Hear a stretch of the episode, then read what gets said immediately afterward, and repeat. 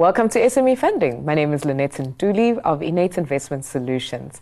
And each week, my co host and I, Kumaran Padayachee of Spartan, demystify the complex world of funding.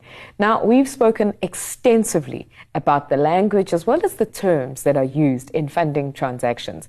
And we try as often as we possibly can to make sure that you at home are able to understand them, but more importantly, are able to use them in the correct context as you sit for interviews with different funders and as you prepare the all important funding application.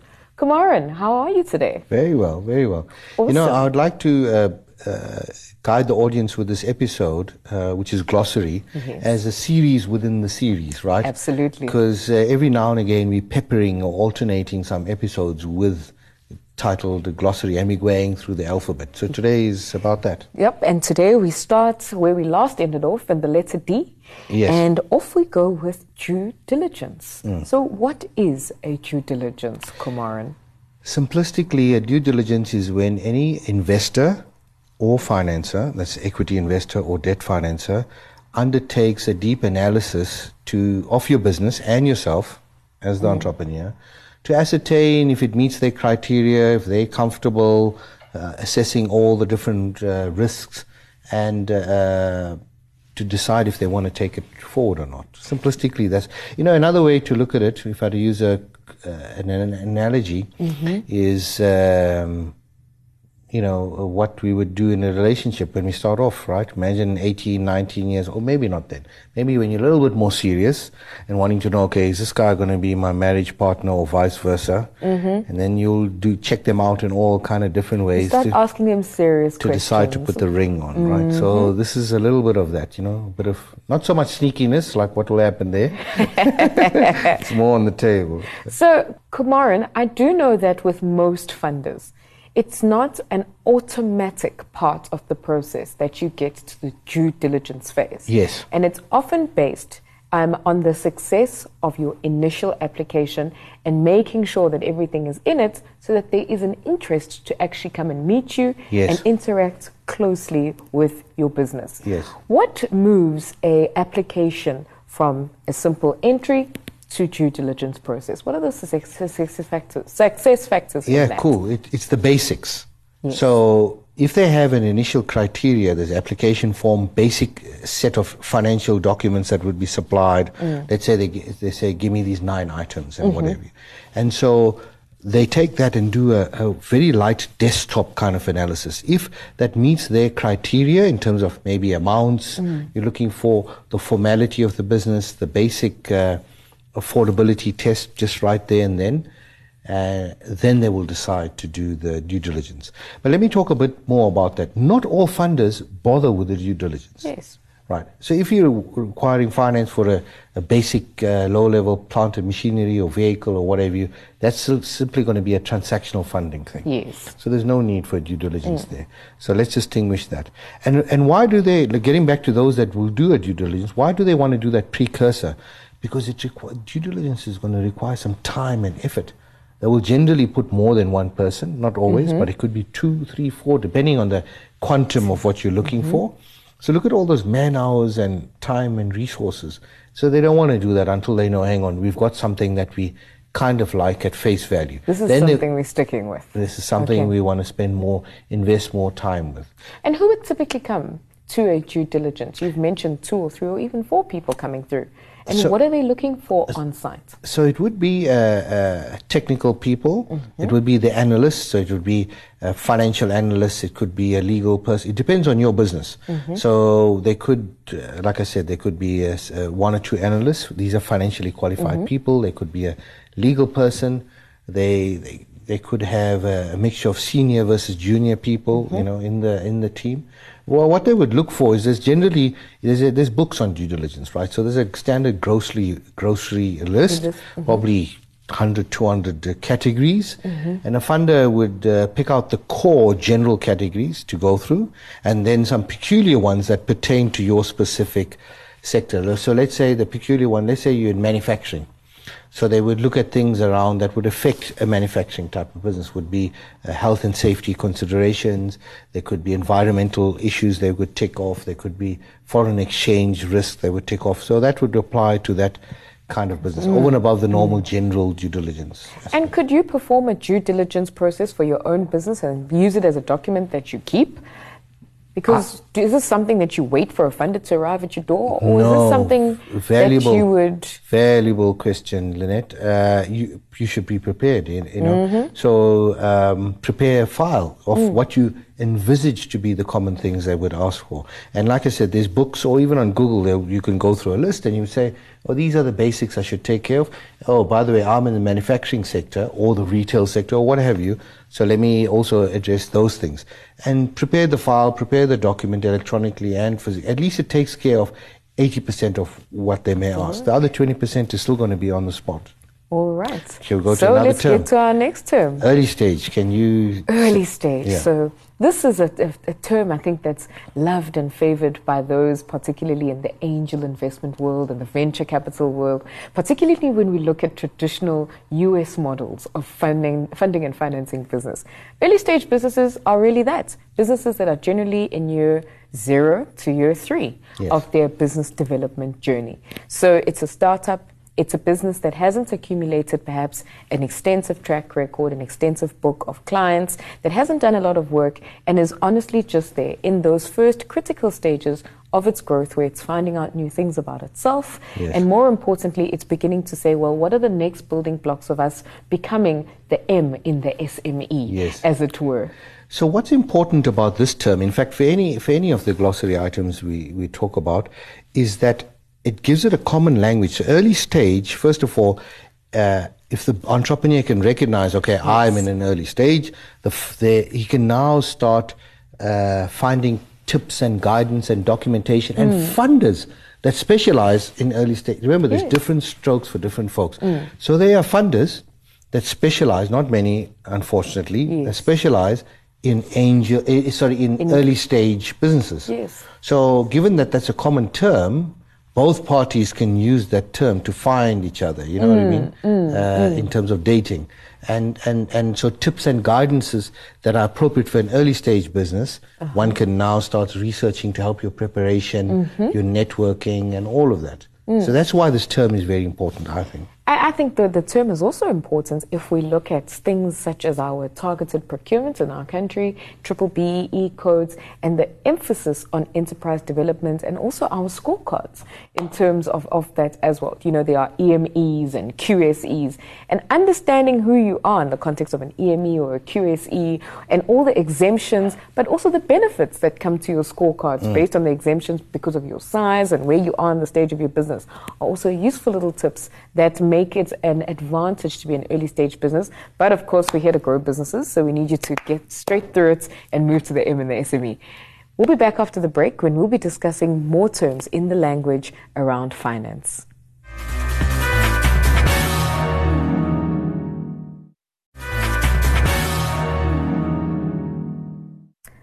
Welcome back to another episode of SME Funding. Today, Kumaran and I are going through our glossary, and each and as often as possible, we try to bring you various terms that are important to know as well as to include in your discussions as well as applications for funding. Now, Kumaran, the next term that we have on our list is economies of scale. And this term is often broadly used from an economics perspective. I certainly again remember it from my varsity days when it was used very broadly. But how do we break it down and break it down so that we can actually use it within the context of the numerical um, efficiencies in our funding applications? So I'm going to give a technical and traditional definition as well as a general one and an example of it, examples of it. Right. So technical and traditional definition is when uh, you the the volume of whatever you're producing increases to such a level that the cost of each item starts dropping. So let me give you an example of what that may mean. If you're a manufacturing business, and imagine you set up this factory that cost you five million rand to set this thing up, and you employed uh, uh, 20 people, and you've got all the rent and all of that, and you've got a certain fixed cost. And this capacity for this factory to produce is uh, 100,000 units a month. Yes. And let's let's assume you produce, uh, you know, only uh, um, uh, a thousand units a month. Yes. Your cost, if you divide the whole thing for each of those units, is very high of that Yes. thousand. But as you start reaching those 100,000 units, your price per each one starts dropping. Yes. That's technically and traditionally what it means. Generally, what does it mean? It means the more you reach uh, massive volumes in whatever you're doing, uh, it, you should be getting uh, econ- you should be getting uh, more profitability and more margin. So it can apply to market as well. So let's take Uber. If Uber only had uh, 10 Uber drivers, right? Mm-hmm. And with this whole market, it may not be viable to pay for uh, everything. But as, as time increases and as there's more users, the unit costs for its head office uh, should be dropping as well. Um, guess so. So, economies of scale now applied into our applications. Is this something and a ratio we perhaps need to show in our forecasts as well as in our financials? When you uh, business that uh, is volume dependent, whether it be manufacturing or user driven, right? Uh, you want the ability to show a funder that you can reach that point. You're aware of that issue.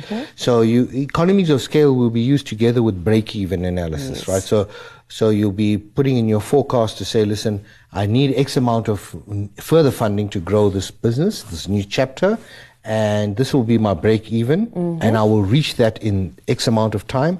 And after that, as the business grows, we will start increasing our profitability.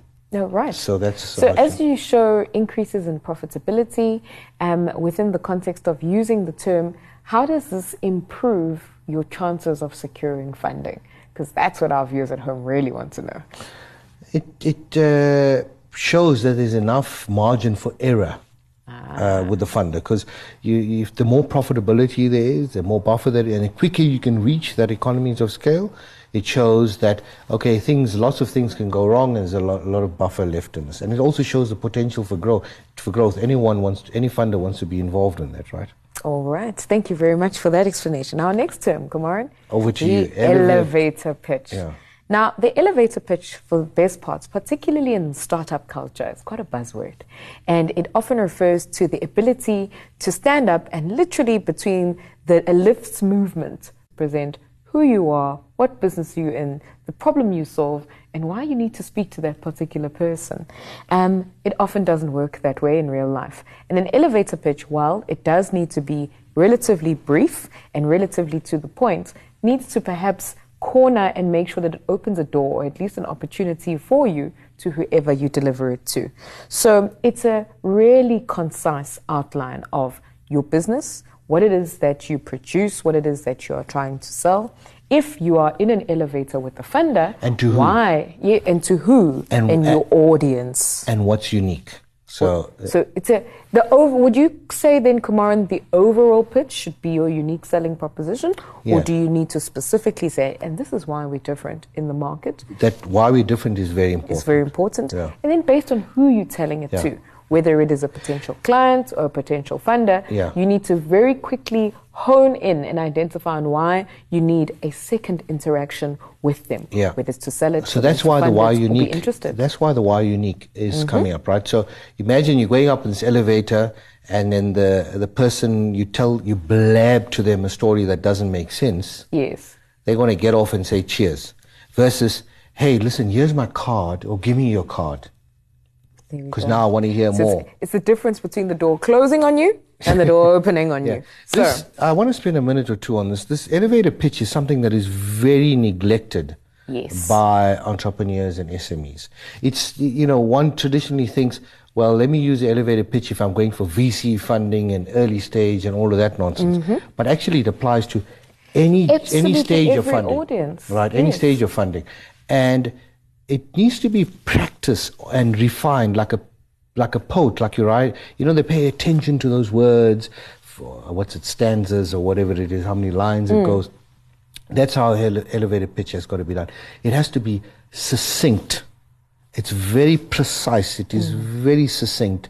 Uh, it's almost like poetry, like uh, right, and and that should be written at the introduction of your business documentation, as well as the start of your presentation or any document. So it it, capt- it, it it it captures the audience to know exactly what you do, who you do it for, and what is unique, and a little bit of a tweak to say, aha, I, I want to hear more, versus um, boring, you know. so it's about creating the catch and keeping your audience captivated and making sure that you get the next interaction with them. The one thing I always try to say and, and guide on as well is that you often get very bad elevator pitches and you get some good ones. And I think the difference between the good and the bad as well is not necessarily around articulation or their conciseness, but also the content of what it is that you say. So we were discussing, I recall, in a previous episode, and we were looking at manufacturing, um, not manufacturing, we were looking at um, funding EQ and the bold difference between humility and confidence,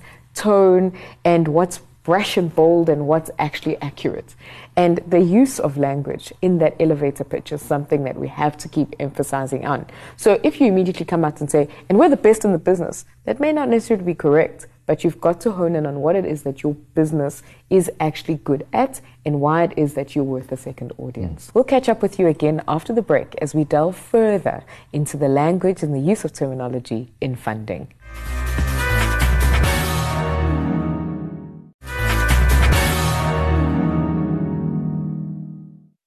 Welcome back to SME funding.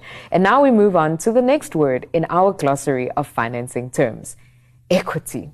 Kumaran, what does equity mean to you? And more importantly, how should our viewers at home be using it in the world of funding? Equity is the mechanism to which someone owns a part of a business. It's generally through shares, ordinary shares, preference shares, but simplistically, it's an instrument where they reflects their ownership mm. in a business. Mm. So if I, for audience at home, typically what would it be? There will be like three types of forms or three stages, right? Yes. So when you decide to start up your business as a founder and a startup person, you own that business 100%. percent mm hmm So you own 100% of the equity. Yes. If you did it with a partner equally, then you both own 50% of the equity. Mm-hmm. And you may bring some other partners in or, mm-hmm. or, or uh, as stages go on. And so you will have that. And so it's a kind of informal level of equity in the sense that it's, it's uh, not any external parties that have been structured out. Yes. Later on, you could get, uh, you know, proper external equity providers, but we'll talk about that later, I'm sure. All right. So, Kumaran, it's really just the share of ownership. that doesn't have any Fi- well, the only financial value would have is obviously related to the quantum of it that you own. Well, you know, equity has uh, multiple uh, uh values. It's, it, it, first of all, it's associated with the highest risk of, of ah. right versus debt or whatever it is, because there's no guarantee of getting your money back in any form. Mm-hmm. But uh, what's the value in equity? Financial value. The one is that it can pay you a dividend mm-hmm. every year or as and when there are profits. So dividend, think of the equity as owning the building and the dividend being the rent. Yes. So you get a bit of that from the profits. Mm-hmm. Or you could then sell the equity at a higher value. So again, I will use the analogy of a building. Imagine you own a building at a million rand, mm-hmm. you sell it three years later for three million rand. Yes. So imagine you invest in equity at a million, the value of the business goes up, you cash out later three times the value. So it does have a, a value enhancement on the growth of the capital mm-hmm. as well as the dividends, which is the income stream of it. Those are the two financial.